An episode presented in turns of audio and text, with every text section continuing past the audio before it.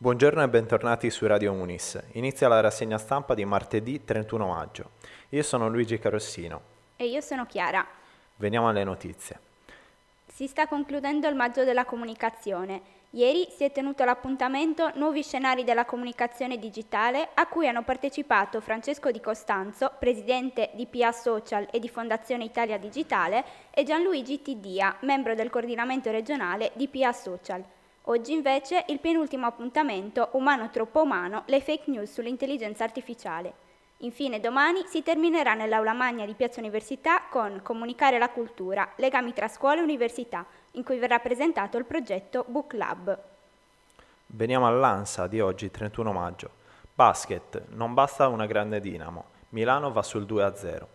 Impresa sfiorata per la Dinamo ieri sera a Milano nella gara 2 della semifinale playoff. Sassari chiude il primo tempo in vantaggio di 8 punti, ma alla fine si arrende all'Olimpia per 91 a 82. Oggi si giocherà gara a Terre a Sassari con l'Armani avanti 2-0. Il 30 maggio ANSA ci parla di sanità. A Sassari sit-in per diritto alla salute. 50 donne in attesa di un intervento chirurgico per tumore al seno, altrettanti pazienti in lista, un anno per una visita ai presidi scarsi, consegnati in ritardo o addirittura scomparsi. Sono alcune delle criticità denunciate dal movimento Donne Libere in lotta per il diritto alla salute che ha organizzato il sit-in davanti alla sede dell'ATS in piazza Fiume. Si è concluso domenica il Festival Bardunflo ai giardini pubblici. Ora ascolteremo l'intervista del nostro redattore Mario Fara a uno degli organizzatori. Buonasera da Radio Unis, siamo qui questo pomeriggio con Daniela Salis, presidente dell'associazione Il Colombre, nonché un'organizzatrice del Festival Bardunfula. Buonasera Daniele.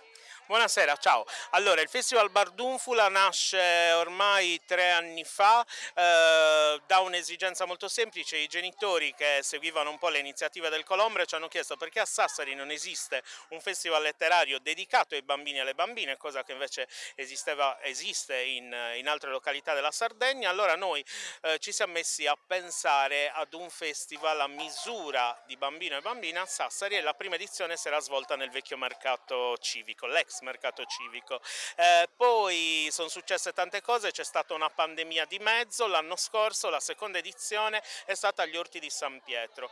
Un'iniziativa del genere in questi tempi eh, post pandemici è molto importante, l'abbiamo visto l'anno scorso, lo rivediamo quest'anno, i bambini e le bambine possono rivivere una dimensione di libertà, di gioco e di condivisione in questi spazi aperti ed è anche un modo poi per viverceli, per prenderceli questi spazi spazi pubblici aperti della città, che è uno, uno dei presupposti eh, di Bardunfula.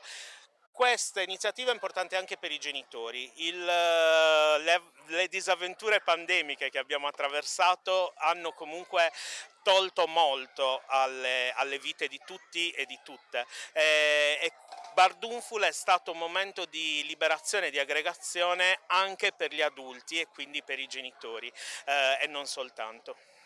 Io ti faccio i miei sinceri complimenti per questo evento e ti auguro un bocca al lupo e un buon proseguo. Buonasera. Da è tutto.